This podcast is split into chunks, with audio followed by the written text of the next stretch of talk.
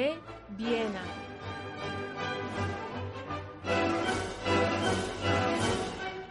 Acompáñenos a la Viena de principios del siglo XX, a un local situado en la plaza del Dr. Karl Luge, para hablar con el economista Daniel Lacalle. Nuestro invitado, siendo un niño, conoció de primera mano la gran mascarada del socialismo en un campamento al que le mandaron sus padres en la Alemania Oriental. Y ese acontecimiento marcó en gran medida su trayectoria. No se lo pierdan. Primer acto. Introducción. Daniel Lacalle, bienvenido a Café Viena. Muchas gracias, ¿qué tal todo? Un gusto eh, contar con, contigo. Em, queríamos empezar eh, preguntándote por, por los primeros recuerdos que te vienen a la cabeza de siendo niño, eh, pues relacionados de alguna manera o con ideas políticas o económicas en las que tú ahora estás, pero, pero si, si, si, si te vienen eso, ese tipo de, recuerdos, ¿cuáles serían los primeros? Yo tengo bastantes recuerdos eh, políticos y económicos de cuando era chico, porque en mi casa siempre hemos tenido grandes debates, mucho, por ejemplo, de eh, en, eh, cuando, cuando yo era un chaval, a, a principios de los 70, pues los, los debates eh, sobre eh, Estados Unidos, ¿no? sobre lo que hacía Estados Unidos en el mundo, etcétera, por parte de mis padres. Y nosotros vivíamos en Inglaterra, lo que estaba pasando en Inglaterra. Me acuerdo mucho de, por ejemplo, del invierno Uh, de ir uh, a Inglaterra después ya de volver de, de, vivir esos años en Inglaterra, me acuerdo de chiquitito, del invierno del descontento, ¿no? Que fue la primera vez en la que yo veía aquello de los de la gente eh, enfadada, ¿no? Con el, con el tema de por qué, pues eso, no había agua caliente, eh, había cortes de luz, ese tipo de cosas, ¿no? ¿Mm? Y, y, y, sí, o sea, tienes eh, ese recuerdo de, que en, en, tu familia eh, estaba muy presente pues la, las discusiones en torno a, a, la política o al menos los, los, los, debates. Efectivamente, en casa muchísimo, ¿no? Y bueno, por supuesto, bueno, todo el mundo lo sabe, no es ningún secreto.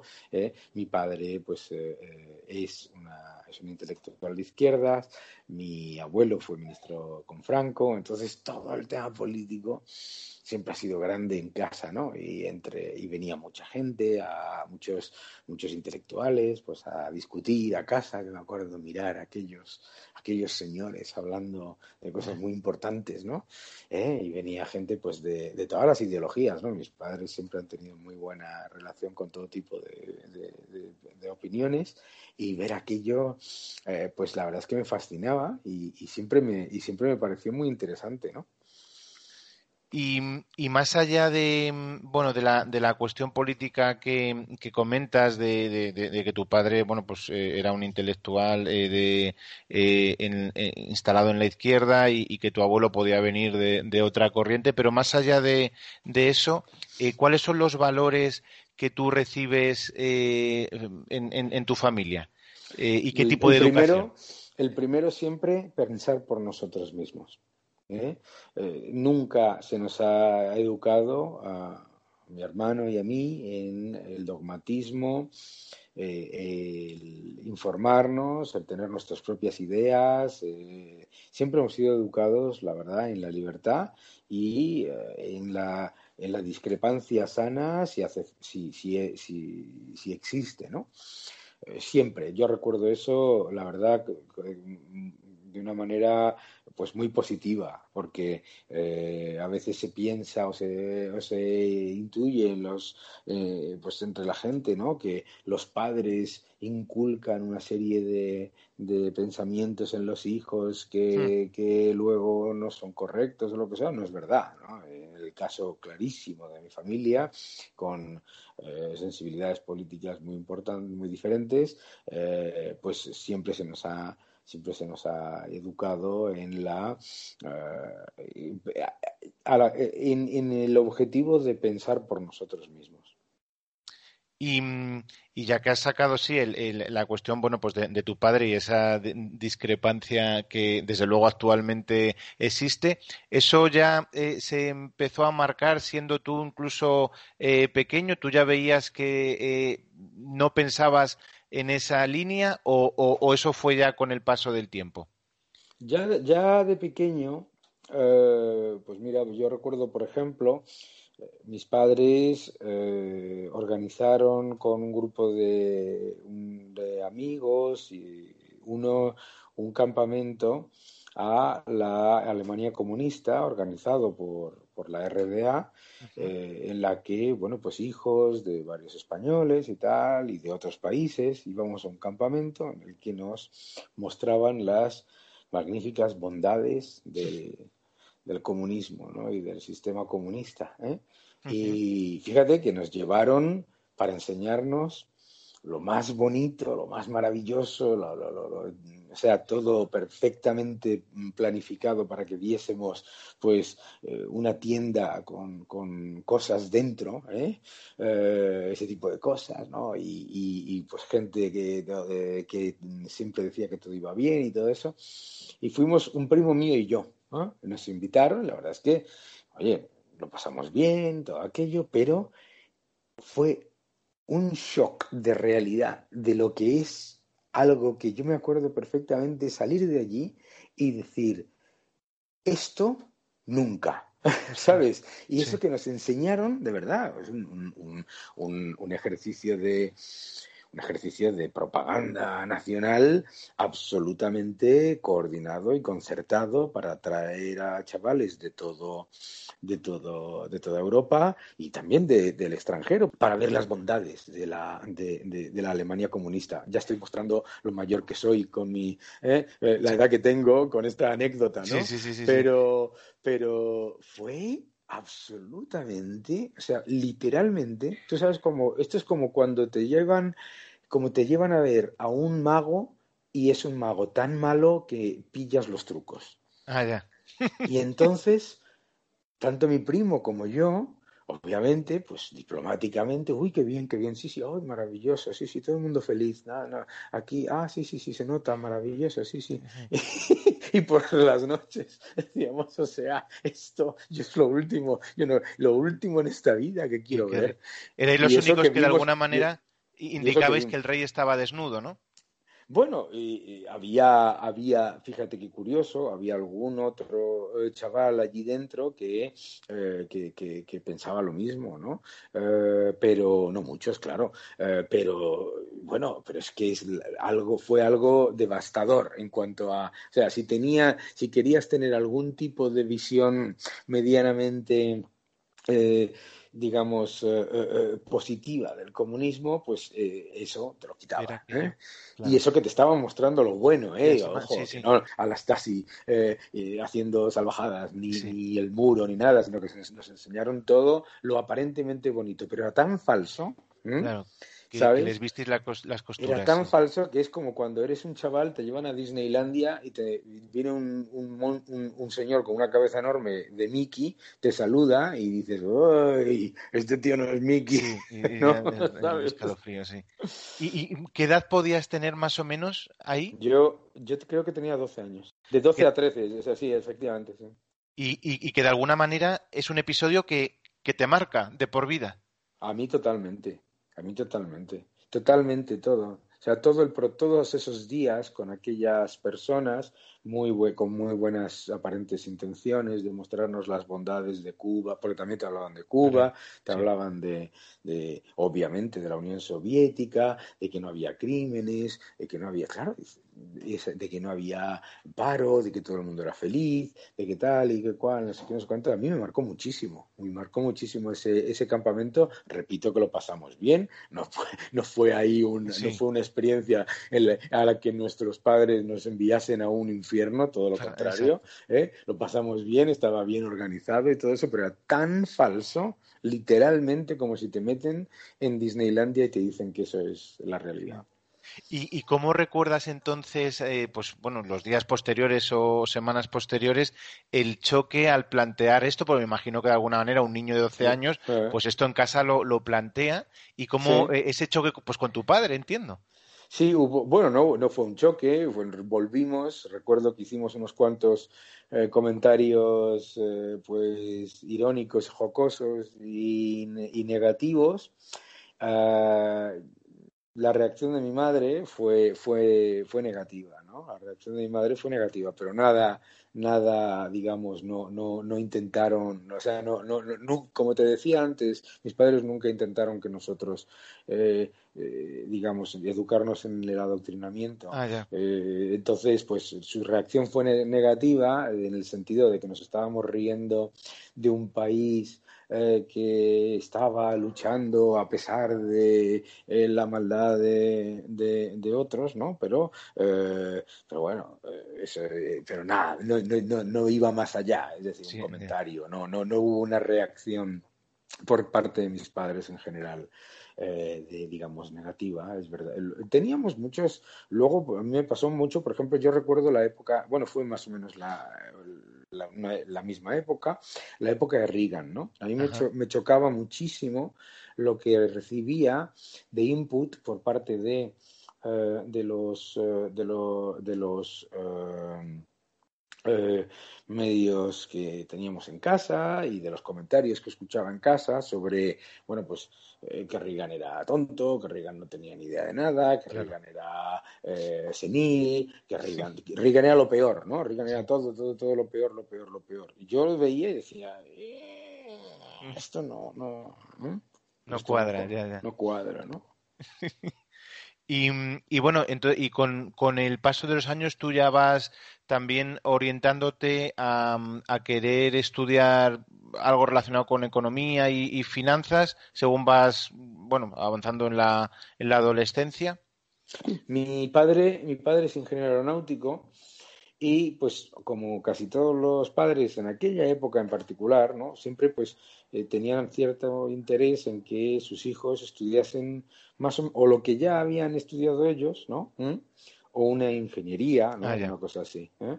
Pero eh, yo no quería estudiar una ingeniería. Yo no quería estudiar una ingeniería. a mí me, interesaba mucho más la economía y opté por empresariales eh, porque me parecía mucho más interesante pues todo lo que tiene que ver con estructura económica, todo lo que tiene que ver con, eh, con eh, bueno pues con lo que es la economía orientada a la empresa más que más que económicas puras, aunque las, las carreras no son muy diferentes o por lo menos no eran muy diferentes en aquella época.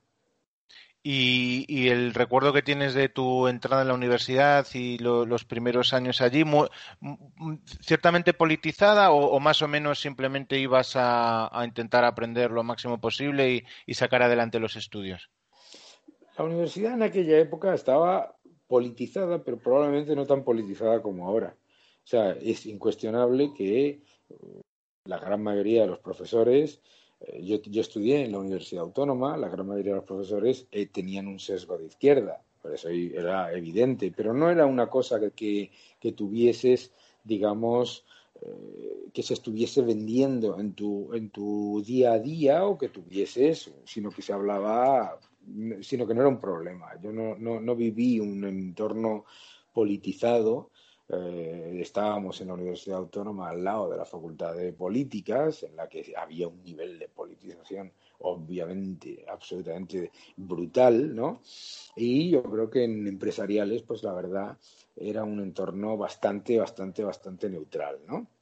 Y eh, lo que sí recuerdo fueron los, eh, la decepción de los primeros años, ¿no? Los primeros años eh, la facultad orientada pues a, memorizar cosas con muy poco valor, eh, una educación muy orientada hacia pues el eso, la memorización, cosas poco digamos eh, poco poco creativas, ¿no? Sí, estar en clase tomando apuntes simplemente, ¿no? Estar en clase tomando apuntes totalmente, memorizar memorizar funciones y, también memorizar eh, eh, pues fórmulas, etcétera, y, memorizar párrafos completos. Recuerdo, por ejemplo, que tenía un profesor eh, en, contabilidad que tenía un libro, entonces ese libro, pues cuando llegaba el examen decía capítulo 4, ¿no? no sé cuántos. Entonces tú tenías que empezar casi literalmente, ¿no? Como muy, muy mecánico. Lo recuerdo los tres especialmente los tres primeros años como eh, francamente tediosos y, y además mm, pues eh, poco ilusionantes, ¿no? Porque además, pues, dada cuando hablábamos de cosas menos, había algunos profesores muy interesantes, debo decir, ¿eh? O recuerdo, por ejemplo, una asignatura sociología que tenía una profesora maravillosa, tenía estructura económica, tenía una profesora fantástica, o sea, y tenían y ahí sí, eh, y había, pero, pero en general, digamos, la, mayoría de las materias, en aquella época tenías muchas materias y unos temarios muy abultados eh, y muy de memorización.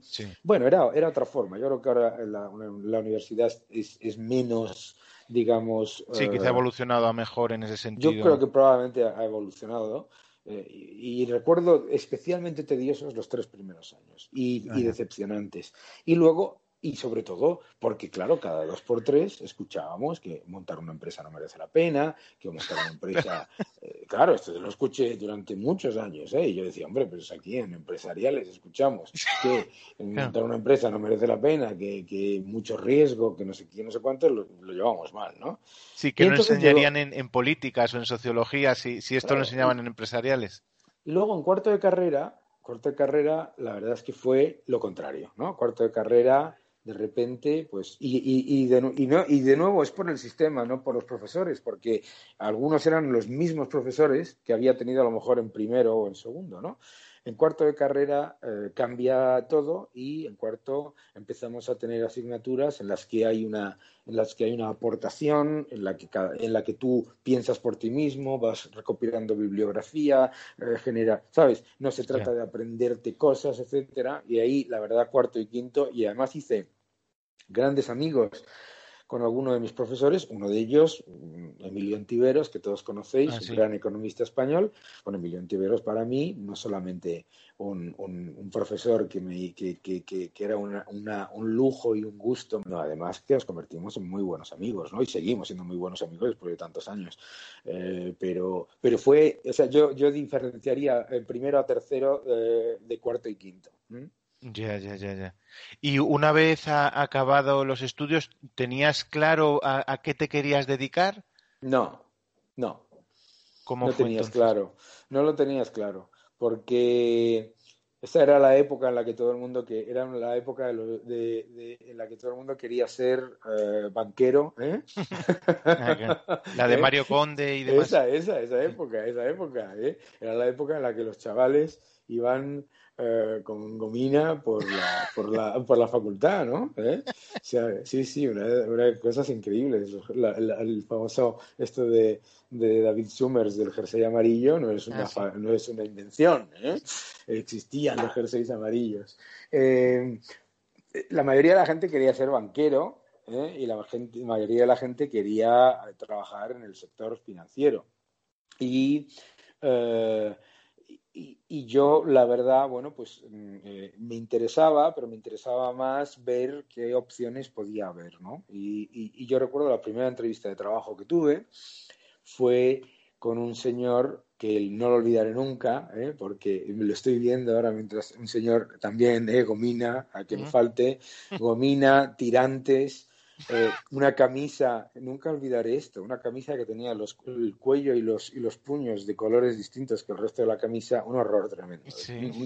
Un, un, y entonces este señor, me acuerdo que yo tengo mi entrevista y de la manera más paternalista que me puedo encontrar, eh, me dice, mira, tu generación no tiene, no tiene posibilidades, porque todo lo bueno lo hemos vivido los que nosotros, él, él tenía en aquel momento 40 años, los que tenemos ahora 40 años, y vosotros no tenéis ninguna opción, entonces vosotros a lo que estáis condenados es o al paro o a eh, la precariedad, porque inciso aquí, ¿eh? cuando yo salgo de la carrera, tanto que se habla de la, de la precariedad y del paro, ¿eh? ah, y en España había un veintitantos por ciento de paro, un 21 creo que era, y, eh, y, la precariedad era precariedad de verdad, ¿eh? era precariedad de, de que te ibas al paro y, y, y, la temporalidad era pues más, mucho mayor que la de ahora con respecto al total de los de los contratos.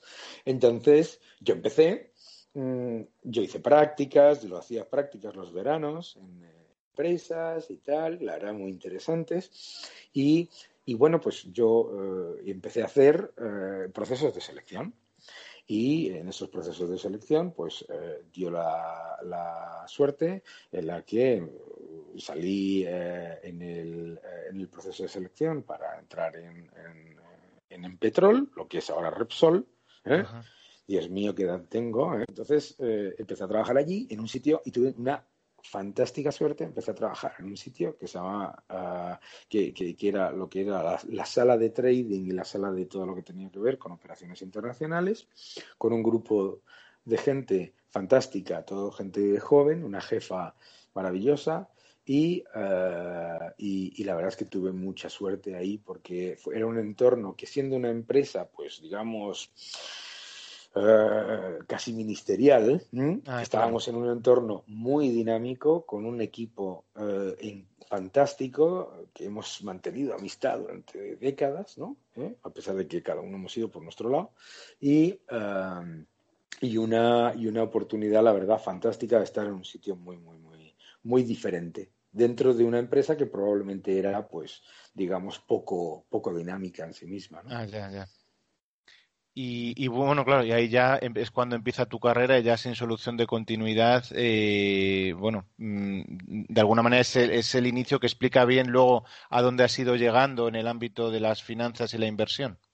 Bueno, no, no, yo creo que sin solución de continuidad, no, yo creo que mi, mi carrera ha sido constantemente, pues, eh, digamos, testar los límites y buscar una, un, un, y tomar un reto, ¿no? Porque ah. la inmensa mayoría de esos buenos amigos con los que empecé, pues eh, la, la, gran mayoría siguen ¿eh? a lo que es ahora Repsol, han tenido una carrera pues a lo mejor de veintitantos años, de, de mucho, y, y, y, están ahí, ¿no? Sí. Oye, fenomenal. Sí. Eh, yo eh, estuve en Repsol varios años, mmm, tuve la suerte de vivir la época de estar en el área de presidencia durante un tiempo y aprender de un entorno muy, muy, muy complejo. Luego me fui de Repsol, me fui a Enagas. De Enagas eh, me llaman para ficharme en un banco en la City y todo el mundo me decía, pero ¿qué dices? O sea, ¿cómo te vas a ir a dar eh, dos pasos para atrás con un sitio donde tú ya tienes una, experiencia y, una, y un puesto seguro y tal y cual? Y me fui fui a la sí. City a vivir encima de un Starbucks eh, en un apartamento en el que de vez en cuando aparecían ratones ahí. Ah, sí. Uh, lo, recuerdo que eso lo contabas en, en, nosotros los mercados, ¿no? Eh, contabas sí. esa experiencia. Sí, sí, sí. Sí, porque la gente se piensa, pues que tú has sido, sabes, como en muchas ocasiones la gente se piensa que tú has tenido una carrera en la que todo ha sido fácil, ¿no? Sí, sí, sí. Pues no, no, o sea, yo eh, creo que no voy a decir que todo ha sido eh, complicadísimo, pero con enormes dificultades y con enormes retos, ¿no? Y, y luego en la City, pues de repente eh, me llaman de Citadel, Citadel, eh, un fondo muy, muy, muy, muy competitivo, con una mentalidad y con una cultura muy específica. Eh, luego estuve en Ecofin y luego en PIMCO. O sea que siempre ha sido a lo contrario, ¿no? A lo de la solución de continuidad. Ah, bueno, sí, sí, me refería en el sí. ámbito, al menos en, en ese ámbito de, de las finanzas. Bueno, eh, pero fíjate obviamente que yo empiezo, empiezo en el área de esto, de financiación internacional en, en, en, en Petrol. Luego, cuando en Petrol se convierte en Repsol, eh, yo eh, paso a actividad puramente comercial en activos, eh, en activos petrolíferos, ¿no? Yo me dedicaba a la exportación literalmente de ceras, lubricantes, me iba por todos los países de África, ¿eh? me iba por todos los países de Oriente Medio y todo eso, en la época en la que en aquellos países todo el mundo estaba en guerra, ¿no? ¿Eh? Me iba a esos países a intentar vender productos petrolíferos, etcétera, etcétera, tal cual, y entonces después ya me sale la oportunidad de eh, pasar al área de uh, relación con inversores y relaciones externas, con gente maravillosa, con Jorge Segreyes, con, con, con Antonio Gómez, con muy buena gente, eh, y trabajar en el área de presidencia junto con Alfonso Cortines, Ramón Blanco y todo aquello. Y la verdad es que fue una época muy, muy interesante porque además es cuando aprendes. ¿Cómo aprendes? En las épocas duras. O sea, Ah, cuando estábamos al borde de la quiebra por el tema de Argentina, cuando estábamos, las cosas iban fatal, tal, y ahí se forjan, eh, ¿sabes? Se forjan sí, sí, sí. amistades de esas y, y, y, jo, y lo que trabajábamos. Yo me acuerdo cuando ahora leo por ahí, ah, tal, las jornadas, yo me acuerdo, yo cuando yo empecé a trabajar, que salíamos a las 12, las 2 de la mañana, ¿no? En, en- en muchas ocasiones, Sí. ¿no? Con un salario de 60.000 pesetas, ¿eh? El Ostras. cálculo. Sí. Sí. cálculo. Y con una inflación, me acuerdo que Ah, teníamos una, claro. infla- una inflación brutal y mi primera hipoteca me la concedieron como un favor al 13%, ¿sabes? ¿eh? y nos subían el sueldo a lo mejor pues un 1% y decías, me han subido el sueldo un 1% y la inflación era del 6 o del Sí, 4, sí, ¿no? sí, sí. Entonces era eh, que por eso te digo que las, la- fue una época, bueno, pues fantástica. Ob- obviamente la ves, la ves ahora en bonito, ¿no? Teníamos, eh, fue una época en la que hubo muchas, muchos momentos duros, pero yo siempre he sacado lo positivo de todos esos retos, ¿no? Sí, sí. Y mm, tu aproximación así ya más, más formal, más allá de esa primera experiencia personal que te marcó en, en la niñez, a las ideas de, de la libertad, eh, ¿cuándo se podría decir que de alguna manera las, las abrazas? Uy, mucho después, mucho Ah, después. Fíjate, estoy yo, yo eh, todo el, toda mi época en la que yo voy, eh, termino como economista, estoy trabajando en empresas, incluso en la época en la que estoy ya en la City, ¿de acuerdo? Eh, es keynesianismo puro, puro mainstream total, o sea, de, eh, vamos, incuestionable en todos los sentidos, o sea, política monetaria, eh, devaluaciones competitivas, eh, todas las cosas que los mantras del, eh, del multiplicador del gasto público, todas estas cosas eran nuestro, nuestro día a día y no se cuestionaban, y no se cuestionaban, eh, o por lo menos era lo que convivías, con lo que convivías como la verdad revelada, ¿no? Y cuando entro en Citadel, me encuentro a la, a la gente que, que yo me el concepto que yo comento en, el- en, el- en los otros mercados de pensar no eh, fuera de la caja, sino contra la caja, ¿no? No, no, no outside of the box, but against the box, ¿no? Sí. Y entonces eh, cuestionar los dogmas, ¿no? O sea, me acuerdo perfectamente un, un grandísimo amigo mío, Sunil Jawani, un magnífico inversor y un gran, gran, gran economista, que me decía, eh, multiplicador del gasto público, demuéstramelo. Y yo digo, ahí va. Y, me- y- digo, claro, ¿cómo que demuéstramelo si todo el mundo dice que tal y que cual? No, no, dámelo en datos. O sea, dámelo donde sea esto y esto tiene un efecto directo sobre y tal, eh, sobre mayor crecimiento, mayor tal. y. Ah, oye, ojo, ¿cómo? Que devaluar no mejora la competitividad. Entonces resulta que pues empiezas a- a- a convivir con gente que que cuestiona estos elementos y precisamente cuestiona estos elementos en un momento en el que los mercados eh, están pues siendo inflados vía burbujas, vía tal, etcétera, etcétera y claro, tienes que estar constantemente diciendo, ojo, sabes que esto que parece que es muy bueno porque sube la bolsa, a lo mejor simplemente es un efecto de burbuja, ¿no? Ah, Eh, etcétera, tal cual. Y entonces me acuerdo que eh, yo conocí a Peter Schiff. ¿m? Eh, y empiezo a, entonces pues empiezo a leer eh, me llegan me dejan eh, Camino de Servidumbre y digo, ¿qué me dices? ¿sabes? ¿no? ¿Eh? Thomas Sowell me empiezo a leer distintos autores de sensibilidades diferentes y dices, ojo, ¿sabes? Que lo que está imbuido de que esto es lo que es y es indiscutible, no solamente es discutible, sino que es empíricamente discutible y además hay todo, toda una literatura y toda una, una experiencia y todos unos, y todos unos autores que, eh, que, que lo, que, lo, que lo rebaten, ¿no? Y en el caso, y, y en el mundo de los hedge funds había muchos pensadores austriacos.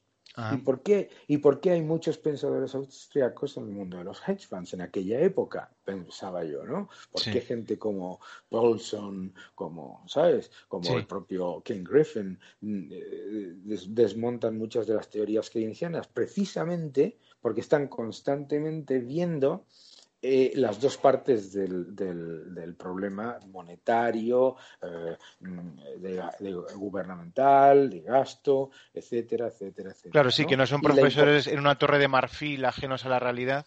Sí, porque claro, ¿qué es lo que pasa cuando tú eres un profesor y entonces dices, tú haces una hoja de Excel, ¿no? Y dices, no, es que esto es lo que dice la hoja de Excel. ¿eh? Y entonces utilizas las dos palabras más peligrosas que hay en economía, que son ceteris paribus, ¿vale? Que significa, o sea, todo lo demás no cambia, entonces fíjate, este es el impacto, ¿vale? Y luego dices, ojo, ¿sabes? Aquí están estos señores que cuestionan la realidad, ¿no? Y me acuerdo de Carl Icahn, ¿no? Un, grandísimo inversor y una persona muy poco simpática, ¿no? Que decía que decía constantemente a los profesores de Harvard y todo eso, no sé cuántos, decía, that's bullshit. Ah, ¿Mm? Porque claro, porque sí, tú estás hablando, sí, oh, porque si eh, aumenta la masa monetaria en no sé cuántos, eso genera un crecimiento y tal, y todo eso, claro, todo eso son eh, pues estimaciones eh, de modelos y no sé cuántos. Ya, ya, ya. Entonces tú, em, vuelvo otra vez porque bueno, es una experiencia que, que impacta. Tú en aquel famoso campamento te vuelves anticomunista, pero mm, ni mucho menos liberal. No, no, ojo, yo no me vuelvo anticomunista. Fíjate, yo sigo teniendo una visión, obviamente mis padres son comunistas, ¿no? ¿Vale? Eh, según tiene una visión positiva y probablemente claro, mis padres me quieren mucho, son muy cariñosos y son buenas personas y todo eso. Y esto, pues obviamente no voy a hacer una, una, un análisis, pero sí anti-sistema, anti el sistema eh, eh, de, planificación centralizada eh, comunista, ¿sabes? No es lo mismo, entiéndeme. O sea, luego ya te vas dando cuenta de que, bueno, oye, puedes tener, yo tengo, yo tengo familiares que tienen ideas que considero equivocadas y, no pasa nada, ¿no?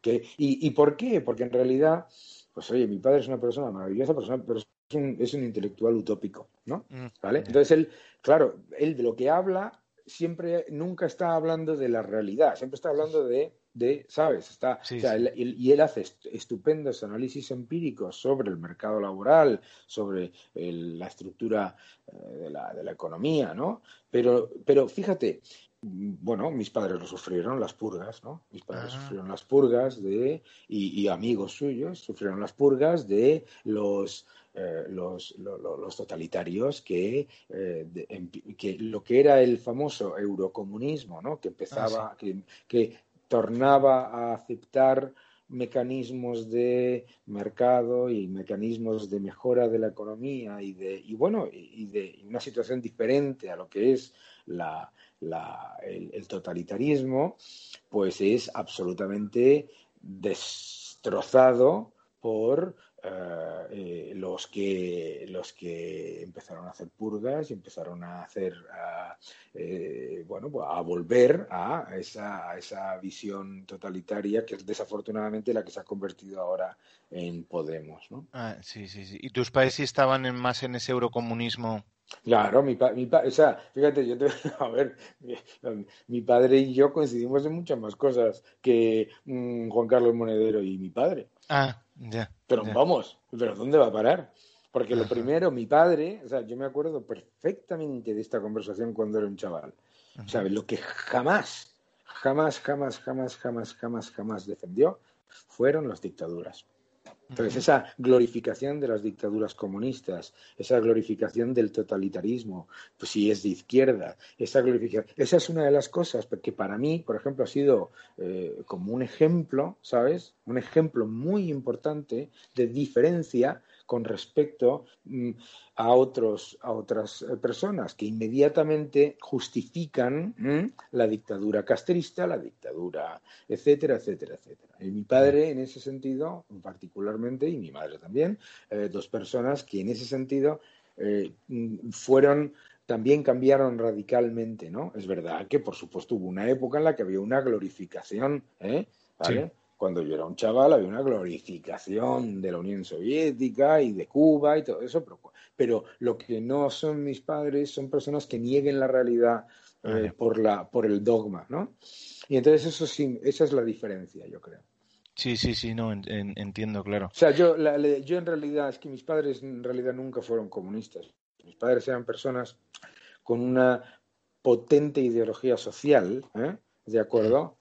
Porque luego, pues, oye, mi padre ha sido, ha hecho, ha llevado a cabo actividades empresariales y los dos han sido trabajadores. o sea, yo creo que, yo creo que simplemente son personas que en durante el franquismo y sobre todo mi padre viviendo en casa de donde vivías donde vivías el franquismo pues la digamos cuando buscas la alternativa pues eh, y, en la universidad personas como Sartori personas como, como, como el propio eh, padre de Ruiz Gallardón, ¿no? Pues, pues claro, pues el comunismo, digamos, se, se glorifica desde esa idea del bien común, de la bondad, del buenismo, de tal y cosa, hasta que luego te das cuenta de la realidad y luego lo sufres cuando te purgan, cuando te purgan y te, y te envían al, al, eh, al rinconcillo de los, del, del este, sí. Sí, sí, No, claro, se entiende, se entiende muy bien esa, esa explicación de, de cómo pudieron evolucionar y matizar. No hay, Que, no hay que ser, no hay que ser, o sea, yo creo que no, no, hay que ser, eh, estamos viviendo en una época de etiquetas, ¿no? Y yo creo que nos, nos equivocamos en eso. Segundo acto, nudo. Pues podemos dar por concluida esta primera parte de, aproximación eh, a, tus inicios y, bueno y, podemos dar paso bueno a, pues a comentar tus aportaciones intelectuales y yo creo que en ese sentido no, no, sé si tú opinas lo mismo eh, quizá lo que te catapulta a, bueno, a, un impacto mediático eh, importante es tu, tu mítico blog aquel de lleno de energía. Eso es efectivamente yo empiezo yo empiezo a colaborar con los medios de comunicación ah, porque eh, había, yo en aquella época colaboraba con el Confidencial eh, y entonces yo leía el Confidencial y la verdad es que me enfadaba bastante, ¿no? Y me enfadaba bastante de las cosas que se escribían a veces. Y entonces en un par de ocasiones le escribí a Alberto Ortero, buen amigo, ¿no? que, y le dije, oye, es que esto, es que no, no estoy totalmente en desacuerdo, ¿no? Entonces un día quedamos y me dijo, oye, ¿por qué no escribes?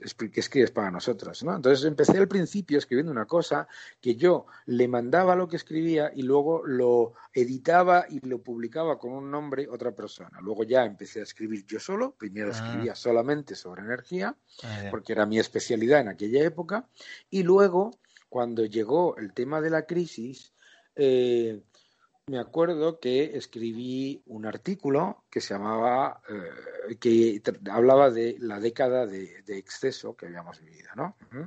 Entonces, eh, ¿por qué? Porque se estaba hablando de que nos atacaban, de que era injusto, de que los mercados nos atacaban. ¿Te, acuerdas de aquello? Sí, sí, no sé si te acuerdas. sí, sí, sí, los, mercados nos atacan, estamos mejor que los ingleses, eh, mm, nos tienen envidia, bla, bla, bla, bla, bla, bla. Entonces escribí un artículo ya más general que funcionó de escándalo.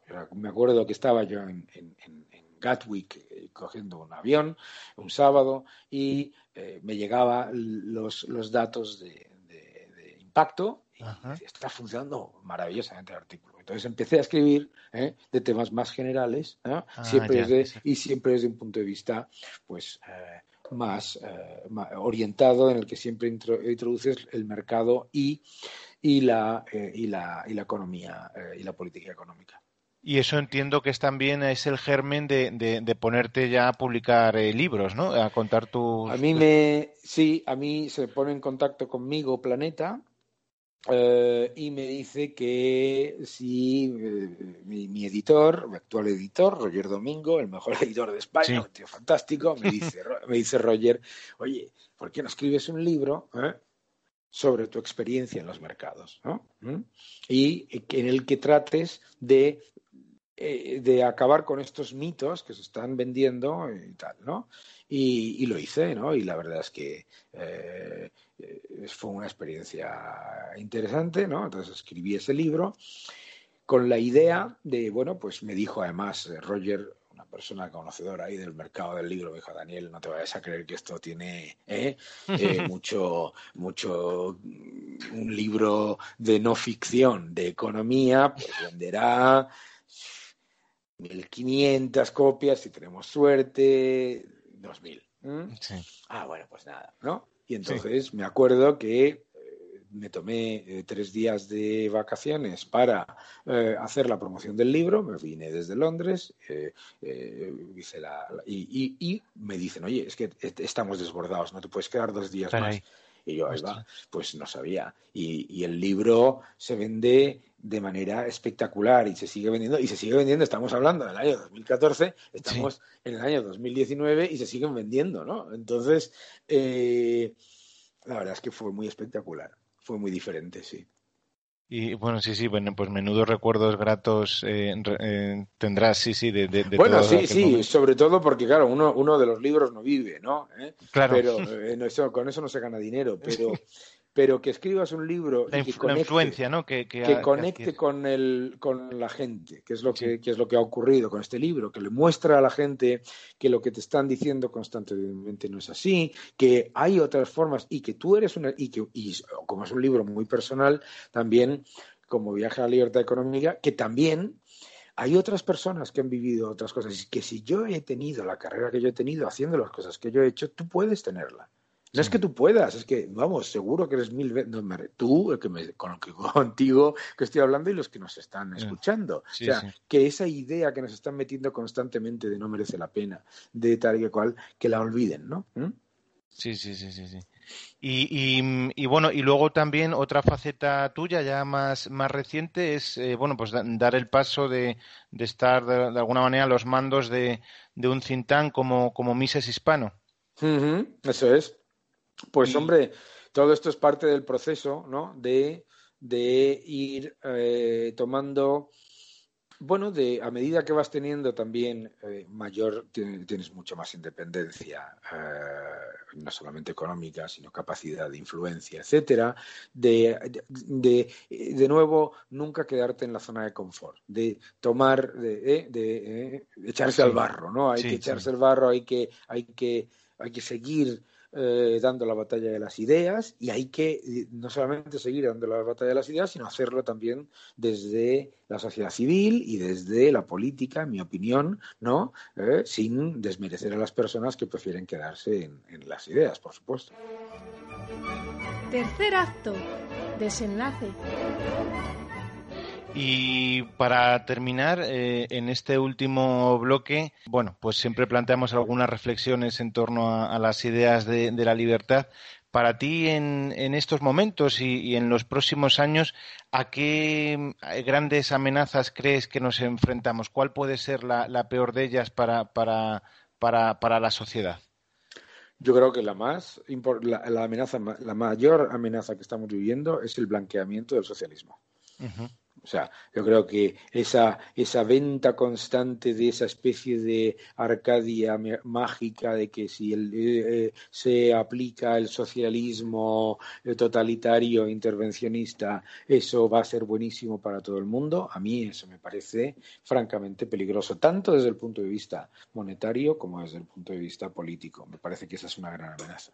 Yo creo que la otra gran amenaza es eh, de, que, a mí me entristece muchísimo la división entre distintos eh, colectivos y distintas personas y distintos individuos en eh, los que defendemos, defendemos las ideas de la libertad. Porque eso se nos está utilizando para como mm, digamos publicidad negativa del sistema pero mm, para, para introducir un sistema muchísimo más, muchísimo más, más, más, negativo, un sistema destructor y un sistema liberticida. Es decir, eh, en Latinoamérica, en Estados Unidos, se utilizan los argumentos de, eh, de, de personas de la escuela austriaca o de personas de, de, digamos, del entorno de la defensa de la libertad para justificar la destrucción de la libertad mayor, ¿no? ¿Sabes? Y por eso para mí es tan importante ¿eh? Eh, participar dentro del debate político. Te entiendo perfectamente que haya gente que lo, que lo, que lo, que lo rechace, pero creo que es muy importante porque, porque para mí la amenaza es muchísimo mayor de lo que muchos eh, perciben. Yo no, yo no acepto, o sea, yo no acepto el estar en uh, la equidistancia entre los totalitarios y los que gestionan de manera eh, no óptima un sistema de, eh, en el que hay una, eh, un nivel de libertad alto. ¿De acuerdo? yo no puedo estar en esa, yo no estoy en esa equidistancia bajo ningún concepto. Yo tengo, para mí, además, como he conocido, he tenido la enorme suerte de vivir desde la libertad que me han dado mis padres, la realidad también de lo que es el totalitarismo de la izquierda y de la, y de la ultraderecha, yo no quiero absolutamente nada con esa, esa equidistancia. Para mí, en, en, una, en, la Unión Europea, en España, en cualquier, en Estados Unidos, etcétera, podrá haber grados de separación entre los, el nivel de libertad, eh, eh, eh, derechos individuales, propiedad privada, etcétera, pero no me vale la equidistancia con eso y la nada, ¿no? Me decía, recuerdo que había un humorista, Bill Burr, que decía, yo no voy a elegir entre el diablo y Trump. Ah, claro. No, porque es el diablo, ¿entiendes? Entonces, eh, mm, eh, Trump tiene muchas cosas muy malas, malísimas, y las vamos a y, las vamos a combatir día tras día desde la defensa de la libertad, pero no me vale que porque Trump tenga muchísimas cosas malísimas, lo que vaya yo a aceptar es el totalitarismo eh, bolivariano. Sí, sí, sí, sí. Y bueno, estamos en, en marzo de 2019. la última pregunta sería, ¿eres optimista? A corto, medio y largo plazo con España? Yo soy optimista por naturaleza. España, dentro de a, largo plazo, va a seguir eh, progresando, va a estar mucho mejor. España está hoy muchísimo mejor de la España que yo viví en el año 91 cuando salí de la carrera, de la que yo viví cuando era un chaval, eh, y lo va a estar, y va a estar muchísimo mejor. Me preocupa el potencial. A mí lo que me preocupa, por supuesto, es que es no caer en la complacencia y decir, bueno, como vamos a estar mucho mejor, entonces todo da igual. No, yo creo que podemos estar no solamente mucho mejor, sino muchísimo mejor. ¿eh? Y lo que, entonces, lo que yo quiero es que cuando vengo a España y hablo con las empresas, hablo con las familias, hablo con todo, y ves ese ese enorme potencial. Me decía el embajador de Estados Unidos recientemente, cuando uno viaja por España lo que ve es potencial, ¿vale? ¿Y por qué siempre se queda ahí en hasta aquí? ¿eh? Hasta aquí ¿eh? no, no vaya a ser que, duela, ¿no? ¿Eh? yo creo que esa es la diferencia. Yo, soy, yo a corto plazo creo que hay riesgos importantes, muy importantes, que estamos ignorando, en la ralentización de la economía. A medio plazo soy optimista, a largo plazo soy optimista. ¿Por qué? Porque lo que también estamos viendo con toda esta tensión y toda esta, eh, esta eh, bueno, esta constante eh, exageración política es la dilución, en realidad, de, del poder político. Los políticos, gracias a Dios, también, a pesar de que se arrogan la, idea de que van a solucionar todos los problemas, pues precisamente esa división también está llevando a que cada vez tengan menos capacidad de destruir, ¿no? Y en eso también soy, eh, soy, soy ¿eh? Optimista pero oye, con, con, con cautela. Lo que no puedes decir es, soy optimista, voy a tirarme por la ventana, ¿eh? porque, porque alguien, alguien me va a recoger. No, ¿eh? ese es el riesgo. El riesgo del optimismo español es el del año 2007 y el ah, riesgo del optimismo español es parecido ahora. Ahora mismo se está negando la ralentización y en vez de prepararte para afrontarla, que es lo que debemos hacer, ¿no? Pues con este colofón eh, damos por concluida esta, esta entrevista y ha sido un placer, eh, Daniel. Igualmente, nos lo hemos pasado muy bien ¿eh? y espero no haber aburrido a la gente con historias del abuelo cebolleta. No, pero bueno, es que uno tiene la edad que tiene y cuando tiene que hablar de su infancia. Pa para pues nada, ¿no? Además, el, el, este programa pues se presta sin duda a, a, a retrotraerse a aquellos momentos de, de, la infancia que mm. muchas veces explican en buena medida pues el desarrollo que ha tenido el, el personaje. Exactamente. Muy bien. Pues, pues un, un, placer, un gusto. Un saludo. Y hablamos cuando queráis. Hasta luego. Gracias.